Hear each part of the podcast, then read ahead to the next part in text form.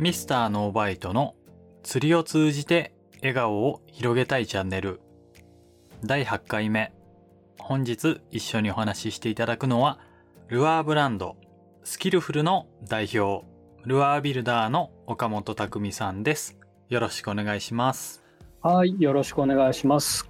岡本さんははい、まあ、ルアービルダーということで、えーとはい。今日はですねルアーっていうものはまあいろんなものが世の中にあるわけですけれども、はい、はい、はい。えー、とその中で、えーなんて言うんだろうな。どんなもので作られてる、どんな素材で作られてるのかってうん。意外とこう知らない人って多いのかなっていうかなんとなく、うん。まあ、そうだね。そう、んん。プラスチックっぽいものだったり、うん。まあうん木材っぽいものっていうのはわかるんだけどじゃあ木材も実は細分化されてたりとか、うんあすると思うんで、まあそのあたりのちょっと、まあ、若干ネタとしてはマニアックなんですが、うん。そうですね、マニアックですね。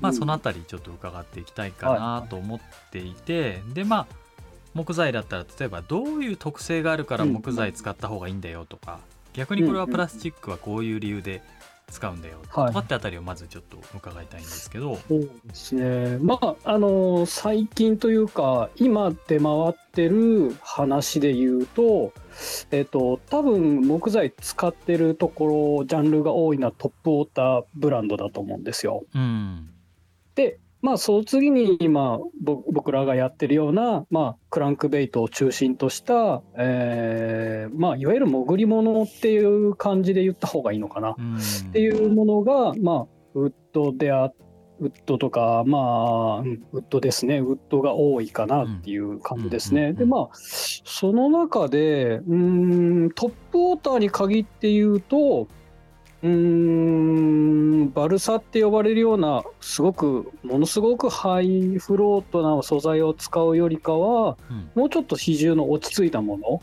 うん。を使うことが多いかな。まあ、ジェルトンとかアガティスだったりで呼ばれるようなもの。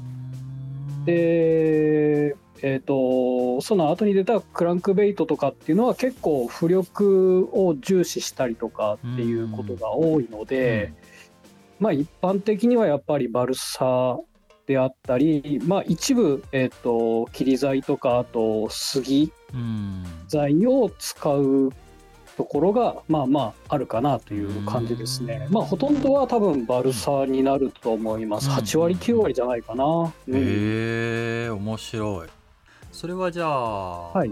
そういうことか。その浮かべるのか潜らせるのか、それによってこううんうん。浮力の必要な度合いというか、そうですね。あとはその例えばまあクランクベイトなんかはもうだ、まあ、前提としてリップっていうものがついてるじゃないですか。うんうんであれがあるから泳がせるっていうところになるけれども、うんうん。じゃあトップウォーターはリップ付きが多いかっていうと、うん。そうでもなかったりするわけじゃなうんいですか。うんうんまあ、スイッシャーとかペンシルとうん。か、ボディ全体を使って、うん、泳がせるというかうん。アクションさせるというものがあるから、まあそのあたりがこうちょっとその辺のこう選定うん。素材の選定に現れてくるっていう感じですうね。ん。言葉的にはなんだ水にこう絡みやすくするようなうん。みたいなそう話ですか、ね水に噛むようなとか、そうですね。なるほど。はい。うーん。でまあそういった木材がある中でまあ今うん。世の中でういわゆる釣り具屋さん？普通のはい。量販店っていうのかな、釣り具屋さんはでい。売ってるルアーっていうのは、まあほとんどが、まあ、プラスチックに見える、うん一般的に一般的な素人から見たらプラスチックに見えるものが多いと思うんですけどはい。はい。あれはプラスチックなんですか？そもそも。うん。まあまあ透明なものはほとんどプラスチックってっていう素材の名前でいいんですか？その。ABS、うんうんうん。まあ素材の名前を言うと大体 ABS うん。で呼ばれるような素材がほとんどですね。なるほど。そうですね。うんうん。そのええ ABS っていうか、はいはい。まあプラスチックとじゃあ今ここでは仮に呼ぶと、えっ、と、プラスチックの方がいいことと悪いことっていうか、うんうんメリットデメリットっていうのは、えっ、とそのウッド系と比べるとはい、はい。どんな感じになるんでしょうか？そうですね。まあ、あのープラスチックの場合は浮力が基本その中に抑え込まれてる空気質空気なんですよね。うんだけど、えっ、と、まあ、ねプラスチック自体をだけで言うと、そんなにこう、比重が軽くないというか、うん。そういう部分が出てきて、うん。なおかつ、えー各部に愛っていうのがありますよね。うん。エイト管って呼ばれるようなパーツになるんですけれども、例えば、まあ、フックを引っ掛けるところだったりとか、あと、まあ、えっ、と、まあ、皆さんがラインを結ぶようなところですね。うん。あれをまず大前提として入れなきゃいうんうんけないじゃないですか、うん。パーツとして、うんうん入れなきゃいけないんですよね。まあまあうん。入れ入れなくていいものがあるかどうかわかんないですけど、うんうんうんあれを入れなきゃいけないからじゃあそのそこをこう強度的に保持しなきゃいけない、うん。うん肉を盛らなきゃいけないとかうん。ってなると、うん。そこに重さっていうかまあプラスチックの塊が来るので、うん。その部分がまあ単純に重さになってしまったりとか、っていうところが出てきたりとか、うん。あとはまあそのどうしても強度を最低限の強度を確保しなきゃいけないので、まあうん大きさにもよりますけれどもそのプラスチックの厚さを変えていったりとか、うん。まあそのあたりでこう大きくは浮力っていう部分でちょっとずつこうものによってうん。まあいろいろ違ってきたりとかっていう部分が出てきたりとかもするんですよね。うんうんまあ対してじゃあウッドはどうなのかっていうと、うん。まあ、もちろん愛っていうのは、うんうん。まあ、プラスチックに限らずつけなきゃいけない部分なので出てくるんですけれども、まあその部分がまずそんなにこう作んなくていいというかうん。うん例えばバルサとかで、えーワイヤースルーって呼ばれるような構造の作り方をしたりもするんですよね。うんえープラスチックだと愛単体で、えーまあ例えば基本的には3つ、うん。えーラインアイとお腹のアイとお尻のアイって3つつけるんですけれども、まあ、バルサのウッドの例えばあバルサウッドのクランクベイトとかでもうんうん3つつけるんですけれども、その部分をうん例えば針金で1うん本で作っちゃうとか、それらがつながってるっていうことですよね。そうですね、うん。はい。要は強度確保のために、うんうんうん。うんボディの中でワイヤーでつながっているような状態になってそうですそうです、うんうんなので、えっ、と、例えば一番細いところ、お尻の部分とかにん。重さがいかなくても済んだりするんですよね。ああそういうことか。なるほど。こううんうん最初のプラスチックの話に戻るんですけれども、うんうん肉を盛らなきゃいけないところが減るというか、うんうんうん。そもそもプラスチックだと重り重りになっちゃうんだけども、うんうんそこがうん完全に無垢で、うん。えー浮力のある部分ができるので、うん。ウッドとかだと、そういったところでアドバンテージが生まれたりとか。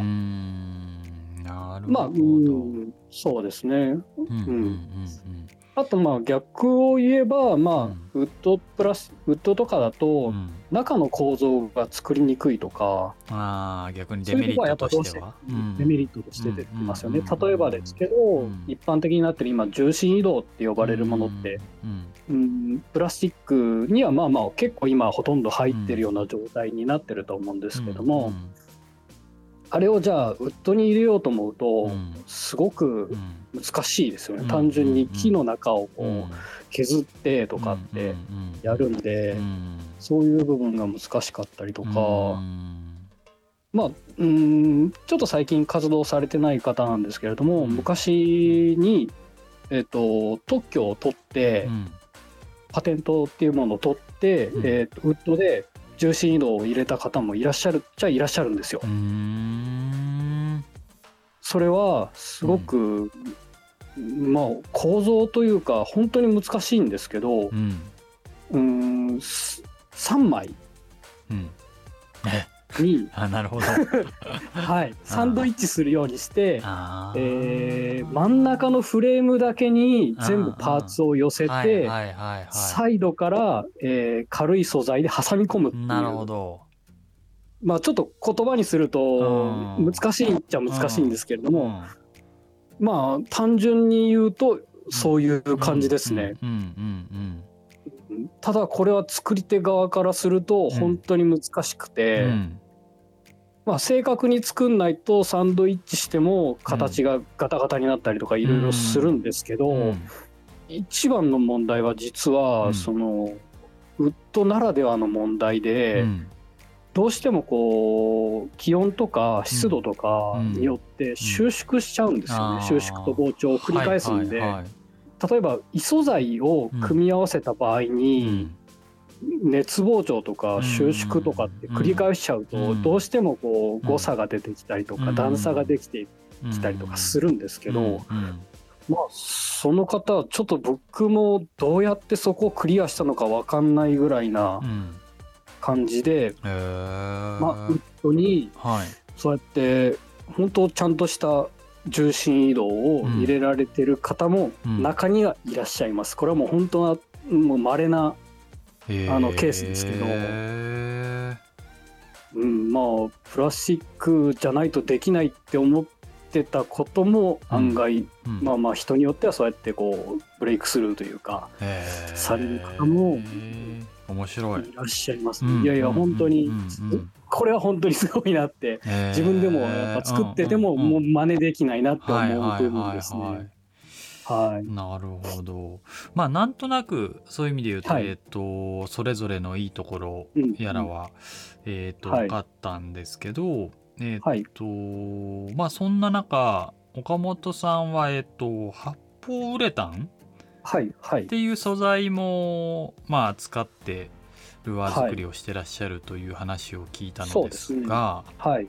えーっとすると、まあ、今挙げた2つのものと発泡ウレタンの今度はじゃあ違いというかメリットデメリットみたはいいのを。はい。知りたいんですけど、そうですね。まあ、発泡ウレタンってパッと聞いて、うん、まあ、うん最近、最近の方っていうとちょっとあれだかもしれないんですけれども、うん、まあ、昔で言うと、えっ、と、今のデュエルさん、うんえっ、と、まあ、もともとは漁具、えっ、と、まあ、漁師さんが使う道具ですね。それを作られてた、まあ、用釣りっていう、まあ、世界的なブランドですけれども、うんそこが多分、えっとルアーに入れたあ発泡ウレタンを採用したのが多うん。分僕の知ってる範囲ではうん。最初かなっていうところなんですね。ねあ昔からやられてる方は、まあ、ちょっとご存知な部分だとんですけれども、うん。例えばえ液とかうんうんああいうものに、えー、と採用されてうて、ん。でまあ、うん、一般的に広がるまでは正直そんなにいかなかったのかなっていう素材ではあるんですよね。まあもともとがルアーに適してるような正直素材ではないんですよ。うーん。あのーまあ簡単に言うと例えばですけど、うん住宅の断熱材とか、うんうん。あのーまあ、うん、そういったものに使われる建材うん建築用素材って言った方がいいのかなうんうにんなるので、うん。こうまあ、精密なものが作りにくいとかうん。部分があったんですけど、うん。まあそれが時を流れてずっまあ僕らでのところでなんとなくこうまた素材として見直された部分があって、まあそれっていうのは、えーまあ、僕が思うにではあるんですけれども、うん、プラスチックの、えー量産性、まあ、うん。プラスチックほどは作れない正直作れないですけど、量産性と再現性うん。プラスこうプラスチックとかにはないウッドの良さ、うん。えーウッドは無垢なんですよね、うんうん中身が詰まってる。うん。でなおかつ浮力がある。うんっていう部分のちょうどこういいとこ取りみたいな感じなんですよ。うん。うんなるほど。まあえっとイイメージ的には素材自体は硬い発泡スチロールみたいな感じなんですね。はいはいはい。はい。で、えっ、と、型に素材を流し込んで、えー出来上がって、うん。それをまあ、手作業で、まあ、バリ取りしたり、塗装したりって言って、まあ、完成にはなるんですけれども、なので、こう、うーん、まあ、工業製品に近いといえば近いんですけど、うんまあその泳ぎ物って呼ばれる中でうん。はすごくこう無垢の良さが出たりとか、まあウッドとかに近いような浮力が出せたりとか、まあ、プラスチックに迫るぐらいの、まあ、量産っていうものができるっていうところで、まあ、ちょうどこうプラスチックとの、えー中間っていう感じでイメージしてもらえると、いいかなと思いますねちなみに、えっとさはい。っきの、えーはい。あその強度的な問題で言うと、はい。なんて言うんだろうな。そのワイヤーんワイヤースルーでしたっけ？はい。はい。専門用語がちょっとわかい。にしなきゃいけないとかはうん。うん。どどうなんですか？その要は、えっとなんて言うんだろう。あのうん。愛の部分をこう、うん。えーそのワイヤースルーじゃないあれなんて言うんですか？普通にこううん。ネジで ネジみたいあな。あヒートンで。ヒートン、はいそうヒートンでうん。ねじ込んでいくぐらいでも強度が出るようなものなんですかね。えっとそれが、んえー比重によって多少やっぱりうん強度が変わってくるんですよ。んに軽いものってやっぱりうん柔らかいじゃないですか。うんうんうんまあそりゃそうだってことですね。勝手に決めつけるのもちょっとあれなんですけど、うんうんだからまあ重ければもちろん比重的には詰まってるから硬いし、うんうんうん浮力を出そうと思って軽くしようと思ったらやっぱりす、まあ、カスカスというかあーなるほどになっちゃうんではいはい。それはやっぱりものによって自分がそその比重の選定によってうん。いろいろこうそこのセッティングを変えていかなきゃいけないっていう部分はうん。出てきますね。なるほど。えっと作ってらっしゃるルはいアはーの中で言うと、はい、えっとウッドと発泡ウレタンって比率的にはどんな感じなんですか？あの自社で作ってるもの。ああいや今んとこもう8割9割発泡ウレタンですね。へえうーんまあうーんそうですねうん正直、んえっ、とまあクランクベイトによく使われてるバルサと発泡ウレタンってうんうーんまあ例えば同じ比重まあちょっとバルサの方がか軽いんですけど部位によっては、うんうんだけど実はセッティングとか同じにしようと思って同じようにできないんですよ。うーん。素材の特性上って言った方がいいのかな。うん、うんうん。あのーバルサとかだとまあバルサウッドとかだとえっ、とまあ木があってうん。し天然のものなのでうん木があって芯に行けばもちろん比重って重いんですよ。ああなるほど、ね、外側の方が軽いんですよ。はいはい。だから結構まあこだわってる作られてる方とかによってはもちろんその外側をくれとか中側をくれとかっていう方もいらっしゃるんですけれどそれによってまあもちろん比重のばらつきとかも出てくるんですけど、うんまあうバルサはそうやってちょっとずつこうやっぱりアクションのばらつきとかもうん。まあ最低限出てくるものであったりするんだはいはいはいけれども、発泡ウレタンはウレタンでまたちょっとこう型で、うん。えーまあこれスキン層って呼ばれるものなんですけれども、うん。えーボディの成形した後にボディの外に1枚膜が張るんですよ。うーん。でうんあさっき発泡スチロールみたいなものだって言ったんですけども、中の方は確かに発泡スチロールみたいにこう空気質があるものが独特でずっとこう粒粒というか空気をはらむようなうん物質がいっぱいあるんですね細かく。けれども一番外側は無垢なんですよ。完全無垢。無垢というか、かちょっとこう強固なもので覆われてるよううんうなん。感じなんですよね。うん。だから同じじゃあ比重で作ったにしても、うん。そこでこうちょっとアクションの違いとか、うん。細かく言うとですねうん。同じセッティングにしても、うん。ちょっと違ったものができたりとかもするような感じなんですよ。なるほど結構比重的には軽いって呼ばれるようなものではあるんですけど発泡ウレタン自体も。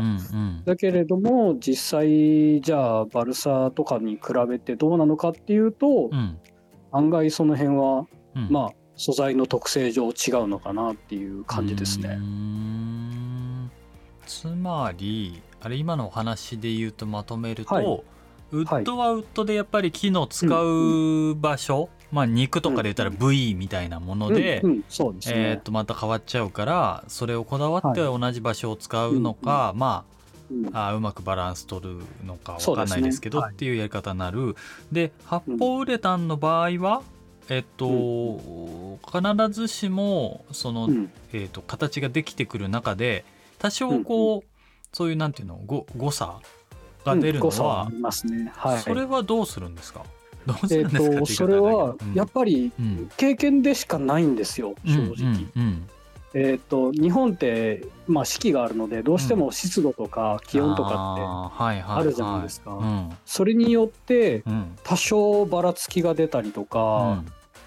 で、じゃあそれをどうするのかっていうと、またちょっとその辺は、こう、なんですかね、経験で、うん。うーん、これをこうしたらこうなるからこうできるよねみたいなところを、うんうんすごくやっぱ突き詰めていかないと、んなかなかこう一定のものができなかったりとかするんですよ。あーなるほどねまあじゃあその辺は、そういうテクニックで補うとそうですね。ううんん。なるほどなるほどうんなかなか興味深いというか知らないことが多かったんでいや、多面分その比重なんだかんだっていうのは、うん。プラスチックも多分僕は一緒かなと思ってます。うん。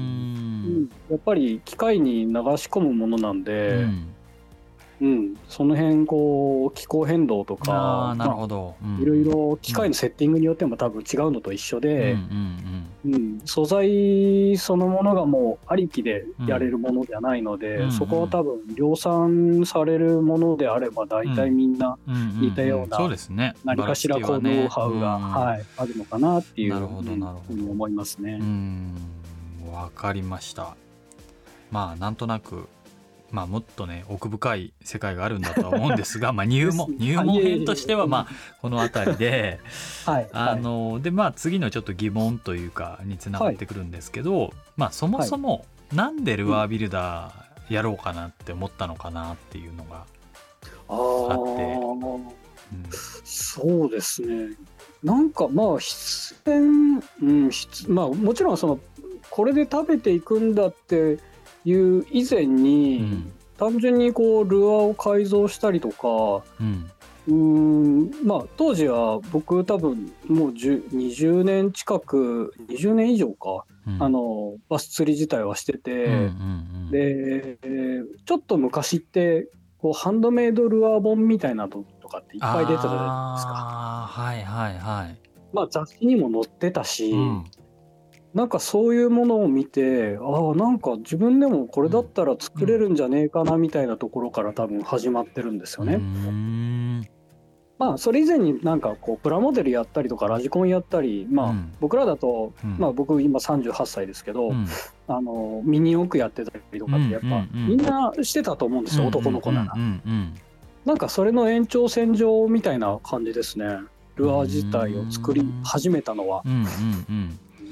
じゃあ作れるようになってでも、はい。それをね食にするっていうとまた一段階こう別次元の話になっちゃうと思うんですけど、自分が作ったものが受け入れられるかどうかっていうところの勝負になってくるというか、はいそれを評価してそれにお金を、えー、と払ってもらうってことになると思うんですけど、えーそれをそもそも始めるときにその覚悟とか、なんていうの？うんいやこれはいけるわっていうのはどういう感覚だったのかなと思って。えー、いや今でもいけるわって思ったことない。思ってはない。あーじゃあうんなんていうの？だからじゃあこれこういうの作るのルアー作るの好きだから、うんうんこれを食にしてみようって言ってこういろいろ試行錯誤しながら今に至るみたいな感じなんですかね。うーんまああの確かにプロでやっていきたいなって思うきっかけは僕の中ではメガバスさんだったんですよね。ああなるほど。そもそもが。うんうん、あの96年ぐらいにやっぱりうん。ポップ X っていうものが出てきて、うんうん。やっぱあの造形とかってすごく僕は感動を覚えて、うんうんうん。でまあもちろん当時メガバスで、うん。まあ、頑張って買ってこうん。う揃えてたりとかもしてたし、はいはいはいそういうものにすごくやっぱ憧れを持って、うーんあね。なるほど。でその後うん。まあタイミングよく自分が高校から、まあ、高校卒業する前か、うん。えーとまあ、ヒューマンアカデミーっていう、まあ、釣りの専門学校ができてうん。でそれがまあ福岡にあるっていうことが分かってう、ん。これはちょっとうん。手先も器用だったし、うんまあなんとかやってみたいなっていう思いで、そこに入って、から本当にこうプロとしてうん。やっていきたいなっていう思いがすごく強くなったというか、うん。まあもちろん入る前からうん。そのつもりでうん。やろうとは思ってましたけど、うんただでもじゃあなんかこう別に資格があるわけでもないし、うん確かに。じゃあ そうどうどうなったらプロなんだっていう定義も特にないので、正直、確かにですね。そこはまあまあそのうん人それぞれの価値観の問題だったりとかもするので、うんじゃあいつからお前はプロなんだって言われるとちょっと疑問符ですけど、なるほどなるほど。うん。